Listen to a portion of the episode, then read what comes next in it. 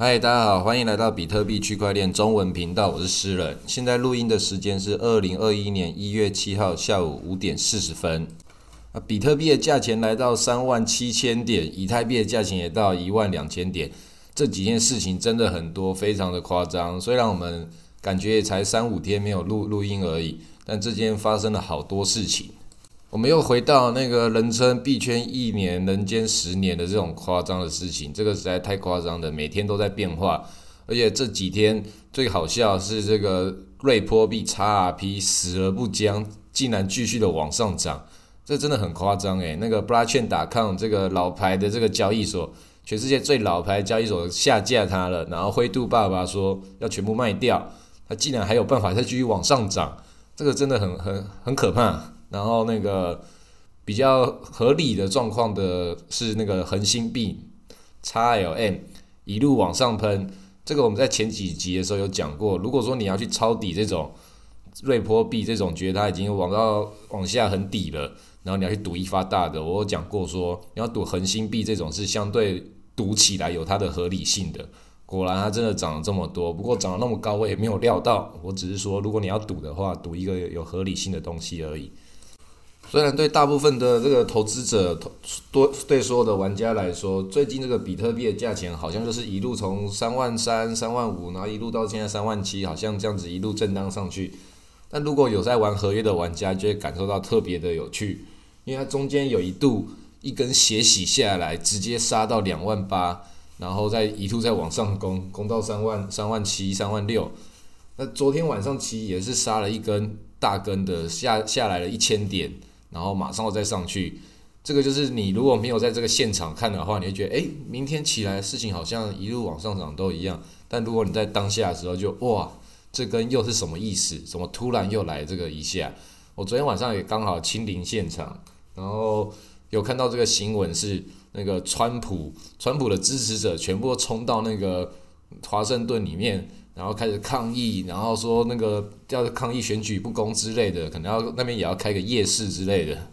那这个很多人都在批评川普跟他的支持者。不过我自己我们岔题讲一下这个美国政治，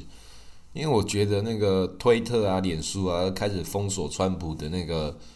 他的账号，封锁了二十四小时。我是觉得这个其实蛮蛮严重、蛮过分的，这其实是基本上直接违宪的。直接是干预了这些人们的言的言论自由，而且他干预的竟然是美国总统，即便他现在选输了，但他现在还是在美国总统职位上，所以这个我觉得他其实也算是创造这个时代的宪法危机了。啊，这个事情会怎么发展下去，我们再持续看。啊，昨天美股确实也是因为这样跟着大跌，那个这种暴动。然后比特币，因为现在这个资金量毕竟还是跟这个美股不能比，它这种资金的轮动还是很有相关，也跟着下杀了一根。不过这个下杀一根之后，马上直接一整群的这个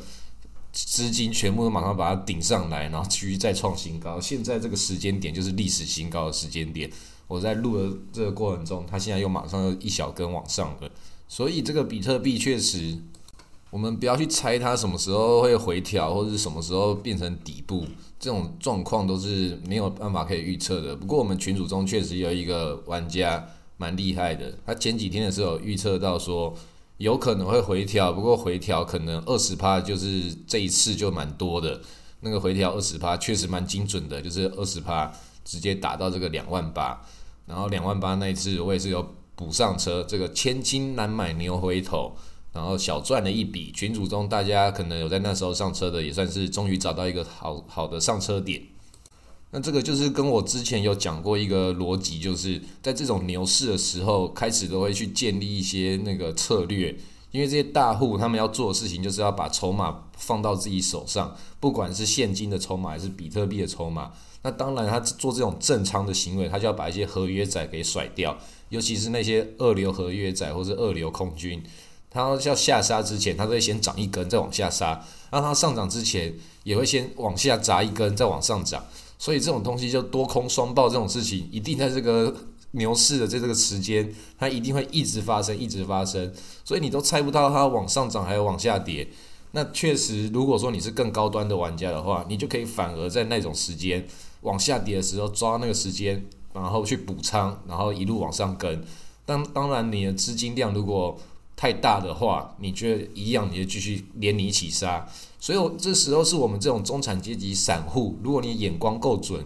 然后勇敢一点，拿出你自己合理的资金去玩的话，你在这里可以得到一些收益的。不过这是比较高风险的玩法，这是这个牛市这个时局中一种特别特殊的玩法。这个新手不要真的是看到这边好像很好赚就去加入，因为这里这个开仓的这个细节还有很多很细腻的这个操作是需要去学习的。这个我自己也有也有好几个仓位，是我明明就看对方向了，但是杠杆跟仓位开的比较大，专门就是来杀这一根，来把我那一边给爆仓之后，然后再往上涨。或是我开空，然后他就专门就是往上涨一根，把那根给给给爆掉之后，然后再往下杀。所以在这个你合约的这种操作上，并不是说你真的看对方向了之后，你就可以操作的这么顺利。它那个些些微的波动都是很剧烈的。如果你把这个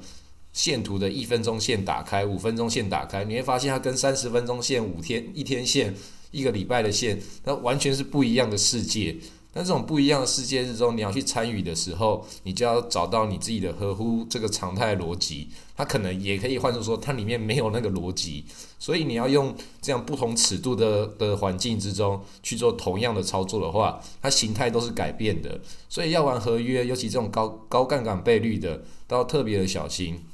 那比特币这次这个牛市已经开始，就是很确定它就是牛市了。还有人在群组里面讲说，这牛市刚开始。我是觉得这个讲法是非常乐观呐，就是是不是就是跟几年前很多那个大陆玩家开始会写一些很了不起的文章，写一个什么永恒牛市，只要这个技术基点跟那个跟这个资金的基点走到一个极段落的时候，它就会开始做出那种连锁的那种反应，之后就会无限制的爆发，啪啪啪啪啪。我是觉得这个不太可能呐，这个东西我们跟那个孙正义孙爸爸一样，他也是有这种。基点的这种迷信，这个我们开始要把这种迷信给给慢慢的淡化掉，不要太相信这种科技的进展是那么突飞猛进的。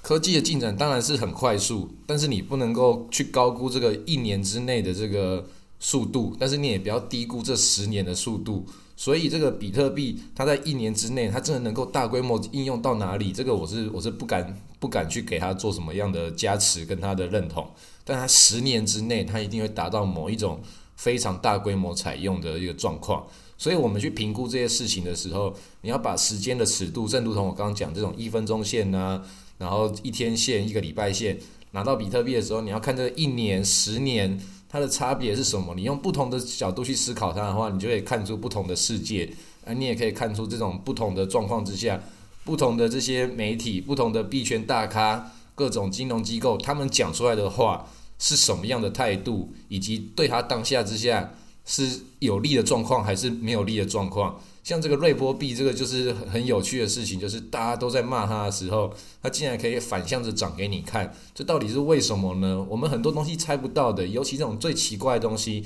你都是猜不到的。那既然猜不到的东西，我们就有一个方法是什么？就是不要去猜它。回过头来，我们讲上一次上一集讲的，你去看它的第一性原理，它的第一性原理合不合理，让你去给它投资？那投资你要放几年？放多久？一天还是五天？还是一年？五年？这个差别就可以决定你自己投资的配置的比例，这也是一直讲的，你的那个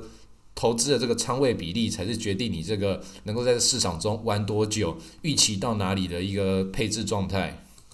那群组中这种新手玩家也越来越多了，那个很多新手玩家看到很多老手玩家在晒合约单赚多少啊或什么的，心里都很痒。我一定要跟这些新手们特别强调说。新手不要去去轻易的挑战合约，你现货都还玩不好的时候，就不要想着自己可以怎么样的玩期货。那老手玩家如果有开始进入玩期货这个领域，那我是觉得也是很鼓励，因为你如果没有到了一个状态挑战一些走出自己舒适圈的话，你是没办法进步的。除非你自己在那个其他的现实生活中有你自己的本业，那如果你花了很大一一笔时间。都在这里做这种交易行为，也玩了几年了。如果你没有去把自己的这个技能手段去扩张它，还留在这个你几年前讲说，以前的那些老手都跟你讲说，诶，不要碰合约，这个是对新手说的。如果你到已经到一个程度了，你还不走出舒适圈，去了解这个市场它这种工具，它这个东西存在必有道理。合约跟杠杆为什么两个看起来那么像的东西，它却在这里却变成两种不同的交易方式，看起来那么像，达到同样目的，但是它的规则逻辑都不一样。然后每家交易所这些逻辑都有相似的地方，跟他们自己不太一样的地方。那如果说这种东西你不去了解它，你就觉得，哎，我以前听过了，人家讲说不要玩合约，不要玩合约。即便你都已经变老手了，新手都要来跟你请教问题了，问到你这些东西的时候，你还在不了解。你即使不要玩没关系，但是你去不了解它，你就没办法去掌控这个市场的脉络。要么你就直接都不要做交易了，就是放着比特币，然后去做你其他所有事情。那如果你要做交易，但是你就只做现货，不做期货，甚至也不了解期货，那这样的话，这个不管是获利跟那个风险，当然都是很有限。但其实你玩这个游戏，我是觉得这样子玩的很无聊啦。你就直接干脆直接把它封印在你的钱包里面，然后去做其他事情，不要去做交易了。你就放着这个比特币都涨得比这个你直接做这种现货交易都还要多，除非你进入到期货的话，它才会产生产生这个不同的结果。所以，如果你真的要做这种交易的行为，你一定要把自己的手段变得更多元。你也不用说你要放很多的仓位去交易，那个去交易，我现在鼓励做这种合约交易，只是要告诉你，你有一部分的仓位在这个合约交易，你才可以感受到这个市场它是在怎么运作的。我自己也只有拿出我不到一成的这个资金在做这个期货交易。但是我的大部分资金也是哇一路一路的这个在这段时间的暴涨之中一路的膨胀，然后也是比我的合约交易还要多。但是我边做这个合约交易的过程中，我就开始慢慢感受到这个市场如果它会怎么运作的话，我该怎么样的去去做我的避险行为，开始去做我的配置。那这段时间运气还蛮好的，连续连续讲中了几个，讲中了狗狗币、恒星币、DOT。然后瑞波币这种状况，那不代表说我真的这么神准，那只是因为以前的这个过往的经验跟这个套路已经看了这么多遍了，他们就是一直这样子往下演戏。那这个牛市的下半场会更刺激，因为牛市上半场是这种合约仔会特别好赚的时候，那牛市下半场的时候就是专门要来杀这些二流合约仔，你前面尝到甜头了，后面就要来杀你的。所以下半场的时候，我那个玩合约的状态，我会慢慢把它变少，因为我自己并不是真的那么厉害、很会玩合约的玩家，我只是会继续在里面了解这个市场，拿出自己的合理仓位去做配置而已。那我也之后会来介绍一集，专门来讲这个合约的更细腻的操作。上一集之前有几集讲的一些合约的操作，一些对于新手玩家，如果说你真的很想玩合约，或是老手玩家踏入合约这个领域。我讲我自己的这个必胜玩法，那确实这个必胜玩法，我我我是觉得我受益良多。那接下来它这个玩法到这个新的新的下半场，它适不适用？逻辑上还是适用，但是你的那个胜率会降低。那我们该怎么样在里面找出自己合适自己的这个节奏？就是每个人应该要自己去参考的，自己去了解，找到自己的配置模模式。不要说你一开始连这个现货都还没有买的时候，你就来说，哎，听到诗人讲这个合约有必胜玩法，我就要来玩的。这样的话，你你玩的这个游戏的玩法，我就玩错了。这个游戏有一段一段的，先从现货开始玩，而且玩现货之前，钱包也要准备好。这个我们在前面最早的第二集、第三集的时候，就一直在强调钱包的重要性。那所以就是所有的玩家都是一样，就像打电动一样，你把你的每一个技能都学好之后，你才可以去累积你自己其他的这个新的手段，找出找出这个去攻略这个市场的方式。我们当然是要敬畏这个市场，没错。我之前也是在一七年的时候非常敬畏这个市场，即便我那个时候投了 IC 又赚到一些钱，然后我那时候也觉得说，我每天还是要必须过着深度简出的生活，不要觉得赚到钱就很得意。然后，但是。我即便这么的诚心，这么的谦卑，但是熊市还是不讲情面的。